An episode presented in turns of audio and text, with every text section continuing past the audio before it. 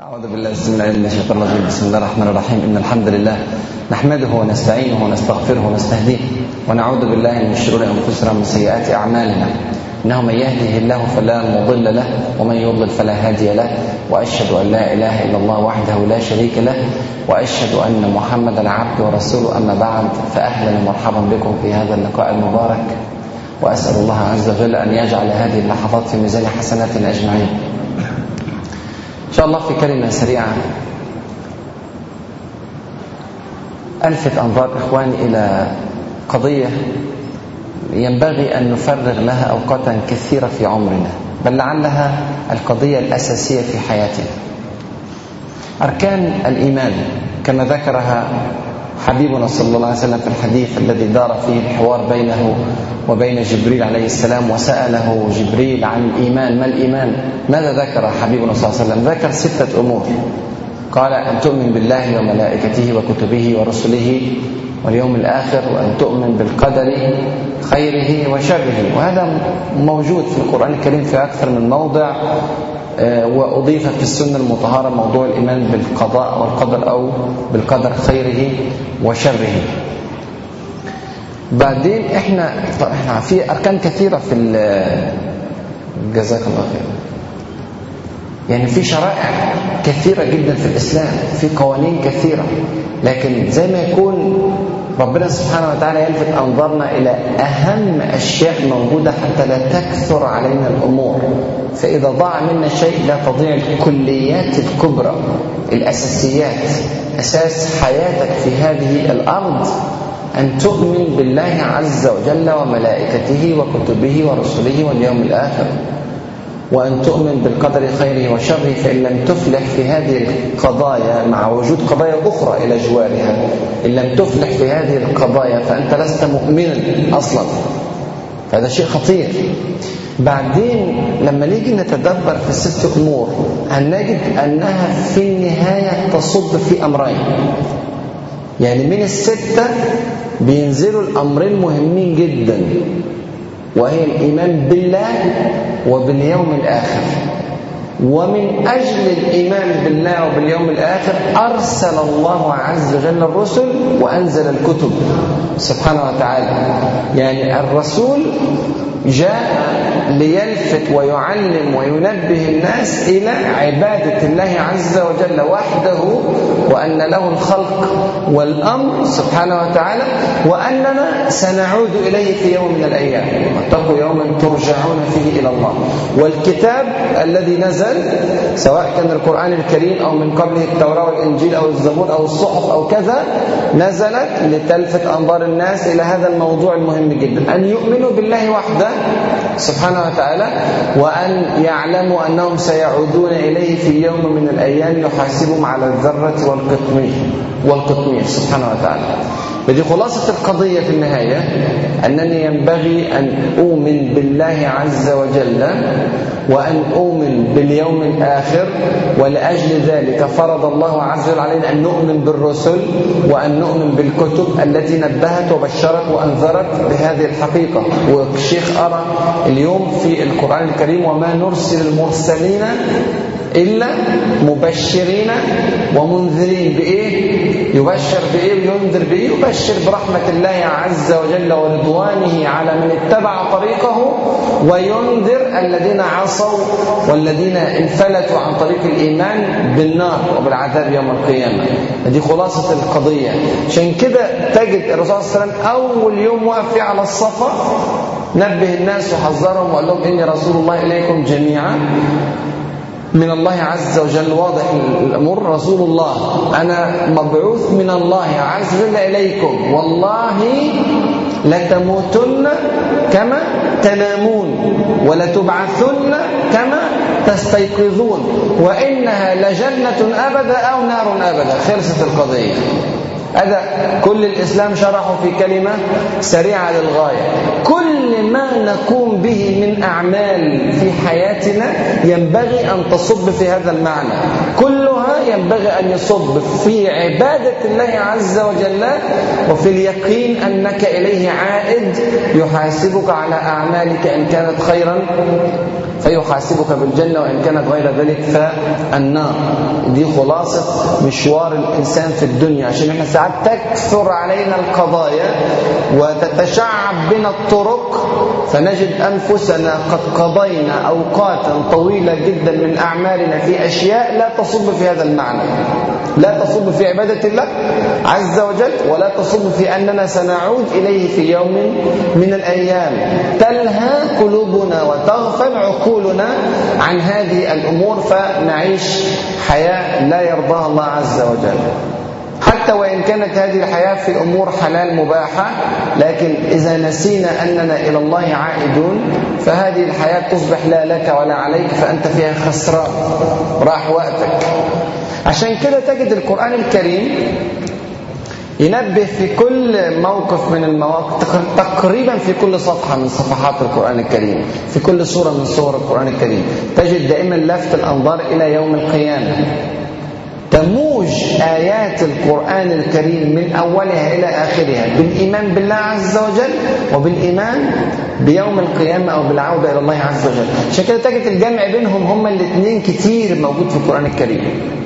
مع إن إحنا المفروض نؤمن بالست أركان كلهم لكن تجد التركيز على موضوع الإيمان بالله واليوم الآخر هذا كثير حتى تجد الجمع بينهما في آيات كثيرة. يعني مثلا زي لا تجد قوما يؤمنون بالله واليوم الآخر يوادون من حاد الله ورسوله. ويشترط عشان تؤمن بالله واليوم الآخر أن تؤمن بالرسول صلى الله عليه وسلم أو بالرسل جميعا وبالكتب. لكن هي الرسل والكتب جت عشان إيه؟ عشان تبشرك وتنذرك إن أنت هترجع لربنا سبحانه وتعالى الواحد الأحد عشان يحاسبك يوم القيامة إما جنة وإما نار. سبحانه وتعالى.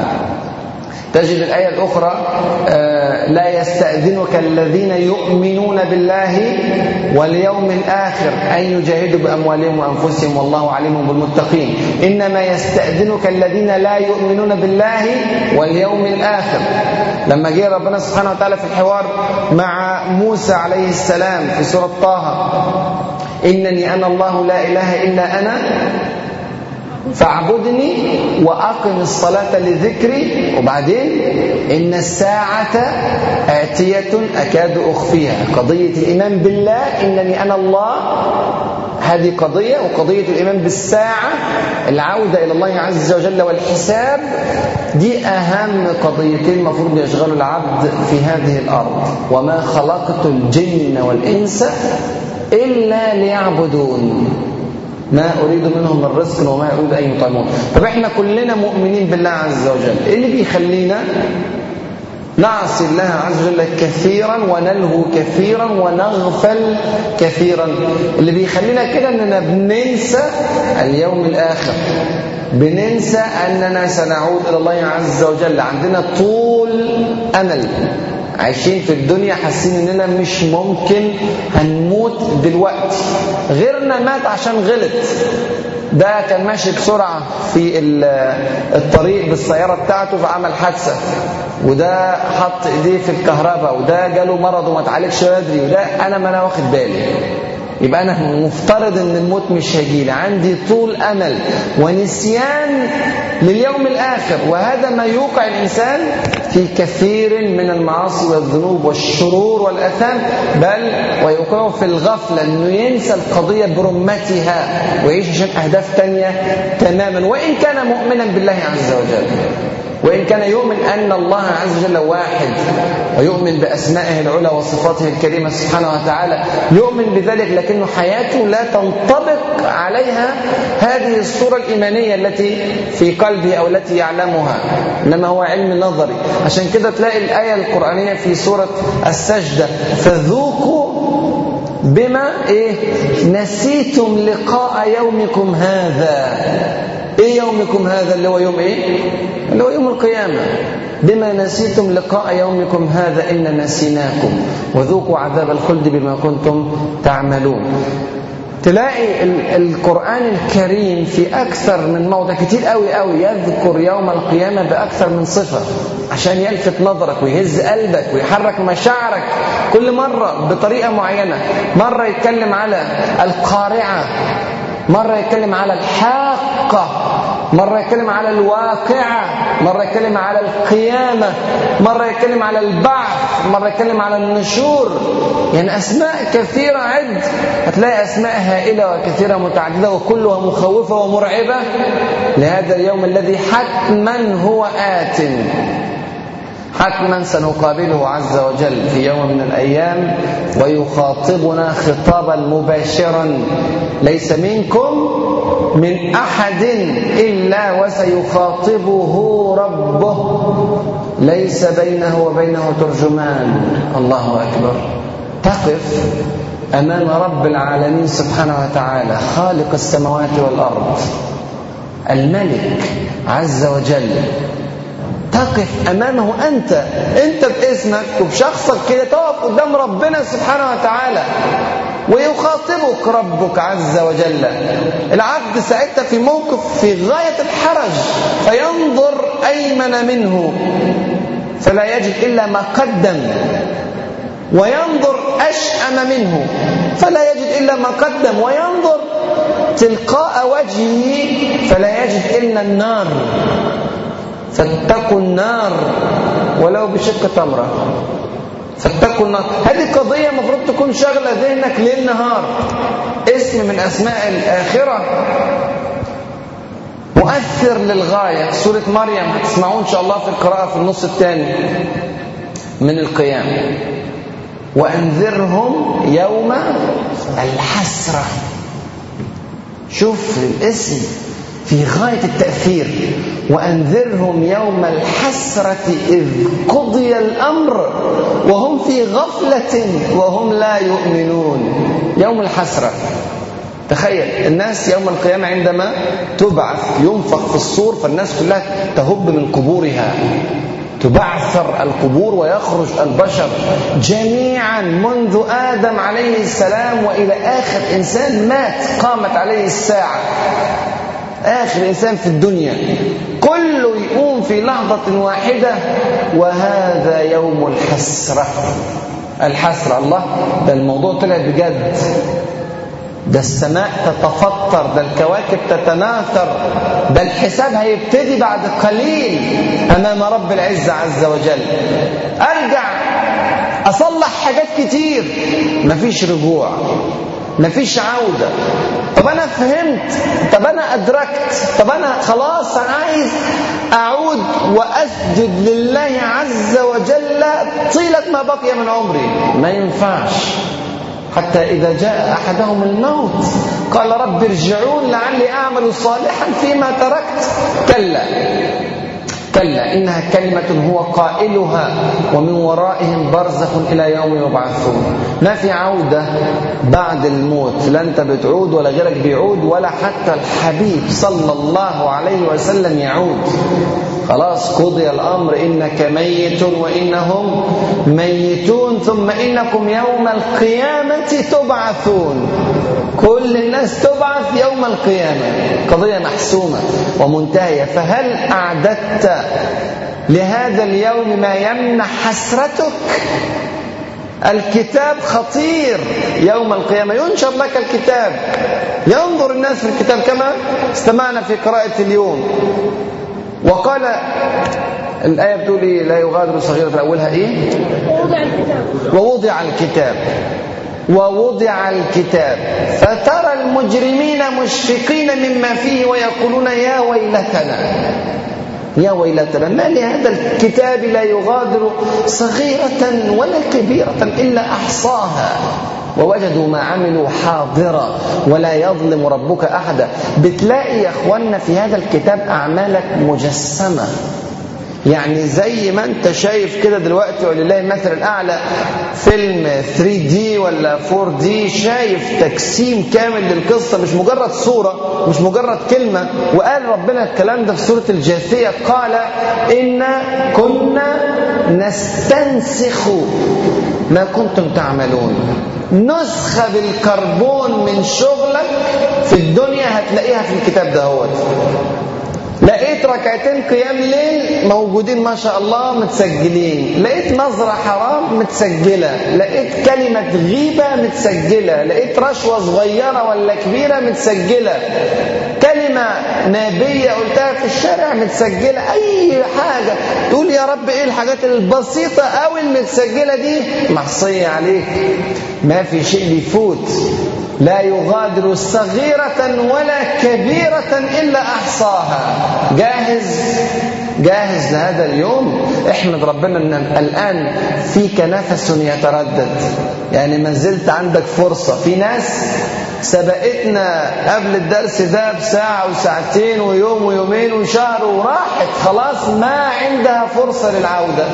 إحنا الحمد لله نعمة كبيرة. عشان كده لما بتصحى من النوم تقولي الحمد لله الحمد لله عندي لسه فرصة. الحمد لله الذي أحيانا بعدما أماتنا وإليه النشور. وقبل ما تنام باسمك اللهم أموت وأحيا. دايما أنت فاكر قضية إنك أنت راجع لربنا. لا يحل لا يحل لمسلم أن يبيت ليلتين أو ثلاث إلا ووصيته تحت رأسه لأنه جاهز على طول. كن في الدنيا. كأنك غريب أو عابر سبيل. كأنك غريب أو عابر سبيل. سيدنا عبد الله بن عمر فهم إيه من الكلام ده رضي الله عنهما؟ هو راوي هذا الحديث. لما سمع الكلمتين دول من الرسول صلى الله عليه وسلم هو فسرهم. قال إذا أصبحت فلا تنتظر المساء وإذا أمسيت فلا تنتظر الصباح. يعني طول أملك اقصاه 12 ساعة نص يوم. هتطول عن كده يبقى أنت طويل الأمل يبقى أنت ما فهمتش غاية خلقك. أنت موجود عشان تعبد ربنا تعبد ربنا تعبد ربنا لحد ما جالك الموت وأنت بتعبد ربنا سبحانه وتعالى. وأنت بتقول لا إله إلا الله. جالك الموت عند هذه اللحظة فتبعث ملبيا والحمد لله تكون من أهل الجنة. الذي لم يوفق لهذه هو الإنسان المشغول عنها في حياته. هو ما اتشغلش في حياته بلا إله إلا الله ولا باليوم الآخر. هو نسي الكلام ده كله وكان حياته كلها شغال للدرهم وللدينار وللأرض وللشقة وللسيارة والبزنس والأعمال والسلطان والكرسي والمنصب. حاجات كتيرة تلهي الإنسان وممكن تكون كلها حلال برضه. وأرجع أقول لك الكلمة دي 100 مرة و1000 مرة في الدرس. ممكن تكون مشغول بالدنيا الحلال. عن الله عز وجل ما بالك بمن انشغل بالحرام؟ دي قصة تانية خالص بعيدة عننا إن شاء الله. لكن حتى الحلال ممكن تنشغل به عن الله عز وجل. ما نجد ساعات أوقات عشان نقوم الليل. ليه؟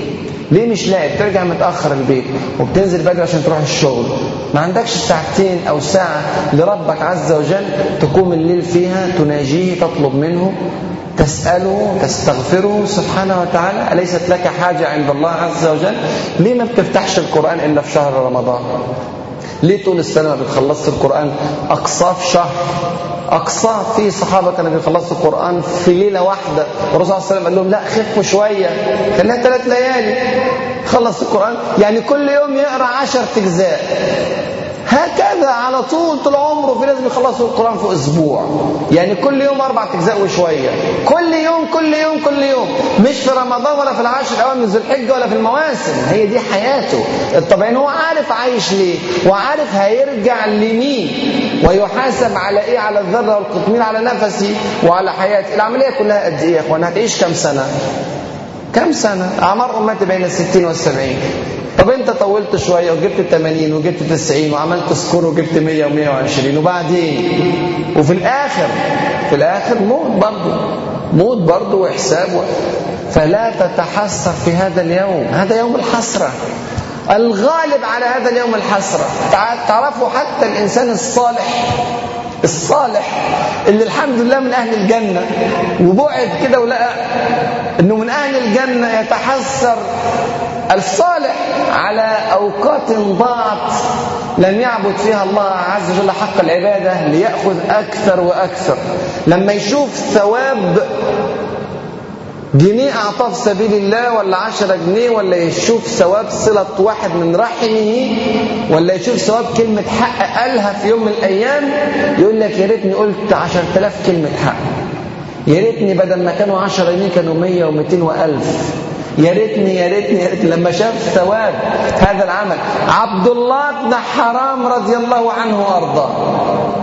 شوف الراجل ده شهيد من شهداء أحد.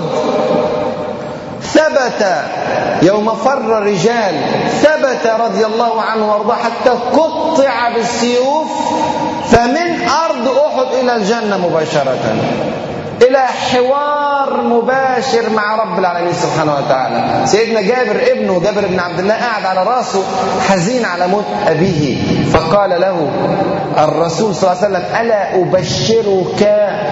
شوف اسمع اسمع والله كلام غريب عجيب. حديث صحيح. ألا أبشرك بما لقي الله عز وجل به أباك؟ أقول لك ربنا استقبل أبوك إزاي؟ إيه الكلام ده؟ إحنا لسه جسده ما اتدفنش لسه جابر قاعد على راسه. فقال ألا أبشرك بما لقي الله به أباك؟ قال بلى يا رسول الله. قال إن الله عز وجل لم يكلم أحدا ابدا كفاحا وكلم أباك كفاحا. كلم أباك كفاحا. هكذا دار حوار بينه وبين عبد الله بن حرام رضي الله عنه وأرضاه قبل أن يدفن. فقال يا عبدي تمنى اطلب. شوف لما وجد عبد الله بن حرام هذا الوضع هو فوق شهيد بيتكلم مع ربنا. وربنا بيقول له يا عبدي اطلب. خلاص انت خلصت الشغل. ما عليك من تعب بعد اليوم؟ ما عليك من ضنك ولا هم ولا حزن ولا أي شيء؟ خلاص سعادة بلا حزن راحة بلا تعب. اطلب بقى زي ما انت عايز. إيه أمنيته؟ ماذا يريد رضي الله عنه وأرضاه؟ قال يا رب أتمنى أمنيتي الأولى أن أعود إلى الدنيا فأقتل فيك ثانية. عايز ارجع تاني عشان اتقتل تاني. إذا كنت أنا من قتلة واحدة شفت ده كله؟ لا أنا أرجع واتقتل واتقتل واتقتل واتقتل. ده أنا نفسي أتقطع في سبيل الله. مرة واحدة مش كفايه مرة واحدة مش كفاية تخيل لأنه شاف هذا هذا الوضع هذه الكرامة فيتحسر رضي الله عنه وأرضاه أن له روحا واحدة.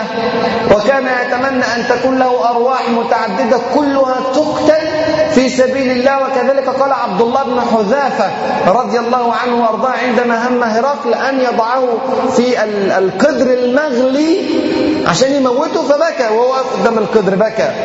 فقالوا جزع خاف من القدر. فقال والله ما خفت ولكن وددت أن لي مئة نفس تزهق في الله عز وجل. لكن هي نفس واحدة. كان نفسي أقعد أخدم ربنا تاني وأعبده تاني وأطيعه تاني بس نفس واحدة هي نفس واحدة راحت. وهذه كانت أمنيته صلى الله عليه وسلم. والذي نفسي بيده لوددت أن أقتل في سبيل الله ثم أحيا ثم أقتل ثم أحيا ثم أقتل. هذه أمنيته صلى الله عليه وسلم. ما يتقتلش مرة واحدة.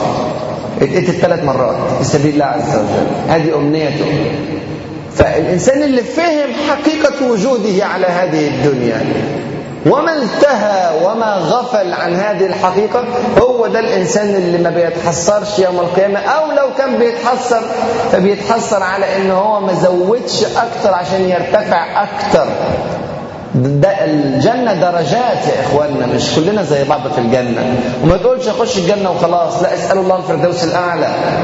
في الجنة مئة درجة مئة درجة أعدها الله عز وجل للمجاهدين في سبيل الله. ما بين الدرجة والدرجة كما بين السماء والأرض. طولها إيه بقى الجنة دي؟ يا نهار أبيض. هو ربنا قال في القرآن عرضها السماوات والأرض. العرض بتاع السماوات والأرض. والارتفاع زي ما انت شايف اهو ادي 100 درجة محفوظة للمجاهدين ما بين الدرجة والدرجة ما بين السماء والأرض ومش هو ده كل الجنة. ده ديت منطقة المجاهدين في سبيل الله. عندنا عندنا كده أحياء حي المهندسين وحي الدقية المنطقة بتاعت المجاهدين. ما شاء الله. 100 درجة كل درجة ما بين السماء والأرض. شيء مبهر. إزاي الإنسان يغفل عن هذا الموضوع؟ إيه اللي بيلهيه؟ بليك الدنيا. والرسول صلى الله عليه وسلم يقول لك اللي انت مشغول بيه في الدنيا مشغول بإيه؟ درهم ودينار ووضع اجتماعي وشكل وأشياء يعني كلها بتفنى. يقول لك ما الدنيا إلا في الآخرة إلا كما يضع أحدكم إصبعه في اليم. فلينظر بما يرجع. ها؟ هرجع بإيه؟ احتمال نقطة تنزل دلوقتي. أهو أدي نقطة. بس. ده اللي رجع بيه صباعي ودي كوباية.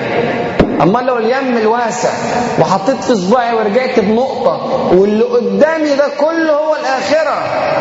ما الدنيا في الآخرة إلا كما يضع أحدكم إصبعه. وأشار أحد رواة الحديث وهو يحيى بن سعيد رحمه الله إلى السبابة. هذا الصباع. حط الرسول صلى الله عليه وسلم كده وأشار بيه كده. فلينظر بما يرجع. ما الدنيا في الآخرة إلا كما يضع أحدكم إصبعه في اليم فلينظر بما يرجع. أنت عمال تسهر وتتعب وتجدح وتروح وتيجي وتتعب وتتخانق مع أصحابك وتتشحن مع إخواتك و علشان جزء من هذه القطرة. وسايب اليم الواسع اللي قدامك. اليم الواسع ده هتجيبه بكلمة طيبة. هتجيبه بركعتين هتجيبه بذكر لله عز وجل بدل ما انت ماشي ساكت غافل لاهي لسانك رطب بذكر الله. لا يزال لسانك رطبا بذكر الله عز وجل. بنبقى ماشيين في شارع ساكتين ولا بنذكر؟ رب العالمين سبحانه وتعالى. بننسى رحمنا ولا بنصل رحمنا؟ بننسى الأب والأم ولا بنبرهم؟ بنعمل ونعمل ادي الشيخ بيلفت انظارنا لقضية الصومال. الصومال إخواننا يموتون في الصومال جوعا. طب وانت اخترت انك انت تتولد في مصر؟ ما انت كان ممكن تتولد في الصومال وتبقى عايش نفس القصة ديت وعمال تقول فين المسلمين اللي عايشين في رغد وفي عيشة وبيتضاعف أكلهم في شهر رمضان مع إنه شهر الصيام؟ ده إحصائيات رسمية وفي العالم الإسلامي كله على فكرة إننا بنصرف على الاكل في رمضان أكتر ما بنصرف في الشهور الأخرى مع إن أنت في رمضان قللت الأكل مفروض ده صيام ده أنت صايم 16 ساعة. إزاي بتدفع أكتر في الأكل ما تتفهمش إلا إن أنت ما أنتش فاهم هذا الشهر لماذا وجد ولماذا فرضت فيه هذا هذه انواع من العبادات المختلفة قرآن وصيام وقيام وتهجد وليلة قدر وأمور كبيرة عظيمة. وتغلق أبواب الجحيم وتفتح أبواب الجنة وتصفد الشياطين تغيير كله في الكون كله. والإنسان لاهي في أشياء كثيرة جدا. وممكن يكون شايف إن إحنا طولنا وعندنا في برنامج في التلفزيون عايزين نتابعه وعندنا توك شو وعندنا فوازير ومسابقات وعندنا تمثيليات جديدة وعندنا حوسة الناس غفله فيها اقترب اقترب للناس حسابهم وهم في؟ في غفلة في غفلة. الناس مش واخدة. اقترب للناس حسابهم. قرب. خلاص يا اخوانا بعثت أنا والساعة كهاتين. وأشار بالسبابة والوسطى صلى الله عليه وسلم. آه يقول لك مر 1400 سنة ما السنة الأرض بقى لها كام مليار سنة. خلاص ما عادش تشطيب الأخيرة. وفي الآخر خلي يوم القيامة يقوم بعد ألف سنة بعد ألفين سنة بعد عشر آلاف سنة. وخليك أنت مت النهارده. فرقت معاك حاجة؟ من مات قامت قيامته. أنت خلاص أنت قيامتك قامت وبدأ حسابك. تخيل أول ما تخش القبر يسأل العبد حسابك في البنك كان فيه قد إيه؟ عيلتك اسمها إيه؟ وضعك الاجتماعي؟ لا بتسألش الكلام ده كله. اللي بيتسأل العبد أول ما بينزل ثلاث أسئلة. خلاصة القضية كلها. من ربك؟ ما دينك؟ من هذا الرجل الذي بعث فيكم صلى الله عليه وسلم؟ بس. عرفت تجاوب؟ يبقى عديت. خلاص مفيش بعد كده تعب. ما عرفتش تجاوب؟ كل اللي جاي مشاكل. ومشاكل هائلة. وحشة في القبر وظلمة في القبر وعذاب في القبر ثم بعث يوم القيامة وما أدراك ما يوم القيامة. والساعة أدهى وأمر. فلا نريد يا إخواننا أن نتحسر في هذا اليوم. الدنيا سريعة والدنيا لا وزن لها ولا قيمة لها. دخل صلى الله عليه وسلم السوق والناس كنفتيه أو كنفيه. حواليه من ناحيتين الناس دولة الصحابة فبيعلمهم السوق شر بقاع الأرض. سئل الرسول صلى الله عليه وسلم عن شر البلاد وعن خير البلاد. فقال لا أعلم حتى أسأل جبريل. فسأل جبريل عليه السلام فقال لا أعلم حتى أسأل ربي. فسأل رب العزة فقال رب العزة خير البلاد مساجدها. اللي القعدة اللي انت قاعدها ديت أفضل حاجة تعملها في حياتك كلها. مش بقول إننا نعتزل العمل ولا كلام من بس اوعى تسيب المسجد. هذا بيت الله عز وجل. خير البلاد مساجدها وشر البلاد أسواقها. أسواقها. فلوس وتجارة وبيع وكذب والناس تحلف بالبهتان عشان تروج البضاعة وعشان تشتري بسعر أحسن. فدخل صلى الله عليه وسلم السوق والناس كنفتيه فوجد جديا أسك ميت. جدي ودنه قصيرة وقصر الأذن عيب في الجدي. فالجدي معيوب وميت. فمسك ودنه صلى الله عليه وسلم. وليه مسك ودنه؟ عشان يقول للناس خلي بالكم أنا شايف عيبه. أنا شايف عيبه. ثم قال من يشتري هذا بدرهم؟ إيه رأيكم يا شباب؟ مين يشتري جدي أسك؟ ميت بدرهم. لو إحنا بره الجامع كده واحد ماسك جدي ميت وعايز يبيعه مين يشتريه بجنيه؟ ها حد يشتري حد يتطوع تعمل بايه ده ميت. أنت بعد ما تشيله هتلبس مصيبة. عايز تتخلص منه بقى تحطه في أي زبالة ولا تعمل بيه إيه؟ من يشتري هذا بدرهم؟ فقال أحد الصحابة ليست لنا فيه حاجة يا رسول الله. مش هنشتريه مش عايزينه. قال من له هذا؟ أيكم له هذا؟ طب مين ياخده ببلاش؟ مين ياخده ببلاش فواحد من الصحابة؟ قال له يا رسول الله لو كان حيا لكان عيبا. والله لو عايش ما كناش اشتريناه. ما تضيعش وقتك معانا إحنا مش هنشتريه. مش هناخده. والله لو كان حيا لكان عيبا. ده كان معيوب ما كناش نشتريه. فكيف وهو ميت؟ فقال صلى الله عليه وسلم والذي نفسي بيده للدنيا كل الدنيا سلطانها وبهرجها وجواهرها ومسها والماظها كل الدنيا والله والذي نفسي بيده. للدنيا أهون على الله من هذا عليكم. الدنيا اللي إحنا بنتخانق فيها دي وعايشين فيها وناسيين فيها ربنا وناسيين فيها البعث والنشور واليوم الآخر والحسرة ناسيين فيها الكتاب الذي سينشر لنا ناسيين ده كله وعايشين في الدنيا في نعيمها وكل ما نوسع نسعد أكثر سعادتنا بأموالنا أكثر بكثير من سعادتنا بعبادة بعباداتنا وسعادتنا بقيامنا وصيامنا وقرآننا ودعائنا. السعادات بتاعتنا مقاييسنا فيها مختلة. الدنيا كلها ما تساوي شيئا عند الله عز وجل. لو كانت الدنيا تعدل عند الله جناح بعوضة ما سقى كافرا منها شربة ماء.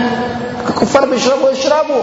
ده هي التفاحة عفنة لا وزن لها ولا قيمة. بيتخانقوا عليها. بيتخانقوا على إيه؟ الحياة كلها ستنتهي. الحق الإنسان الحقيقي اللي فعلا أدرك حقيقة غايته وحقيقة خلقه هو ده الإنسان الناجح والفالح. هو ده الذي آتاه الله عز وجل الفضل العظيم. إحنا لما كل واحد فينا يقول إيه؟ هذا من فضل ربي هذا من فضل ربي. تقول على إيه؟ معظمنا بيقولها على الأموال.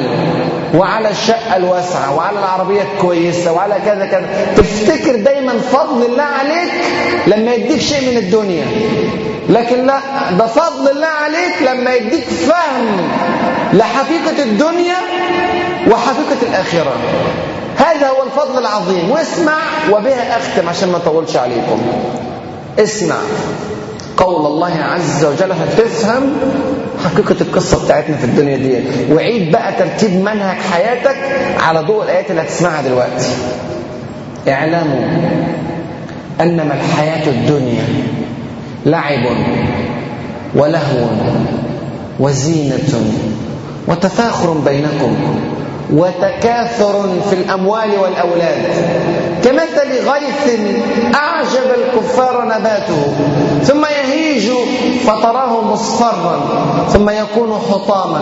خلاص ثانية خلص. ثم يكون حطاما. وفي الآخرة حاجة من اثنين.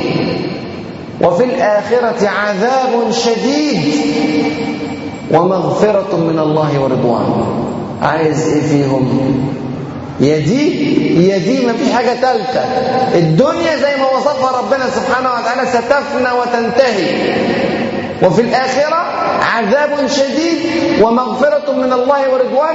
وما الحياة الدنيا إلا متاع الغرور. الآية اللي وراها بتقول إيه؟ إذا كنت أنا فهمت هذه الحقيقة الحق بقى سابقوا. إلى مغفرة من ربكم وجنة عرضها كعرض السماء والأرض. أعدت للذين آمنوا بالله ورسله وفي الآخر ذلك فضل الله. هو ده هو ده فضل الله الحقيقي. مش حسابك في البنك هو فضل الله الحقيقي وإن كان هذا فضل من ربنا سبحانه وتعالى. وإن كان شقتك فضل من ربنا بس الفضل الحقيقي ذلك اللي ربنا قال عليه فضل الحقيقي. ذلك فضل الله يؤتيه من يشاء. والله ذو الفضل العظيم. والله ذو الفضل العظيم. يا اخوانا الحياة في غاية السرعة. في غاية السرعة. ممكن وانت قاعد دلوقتي تفتكر أحداث مر عليها عشر سنين وعشرين سنة زي ما يكون حصلت امبارح.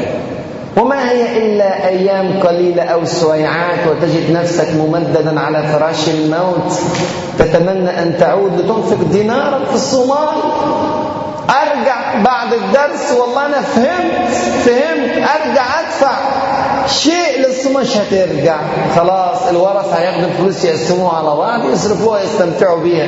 طب ده أنا اللي تعبت فيها؟ معلش كل سنة وأنت طيب. أنت كنت عارف الكلام ده ونسيته.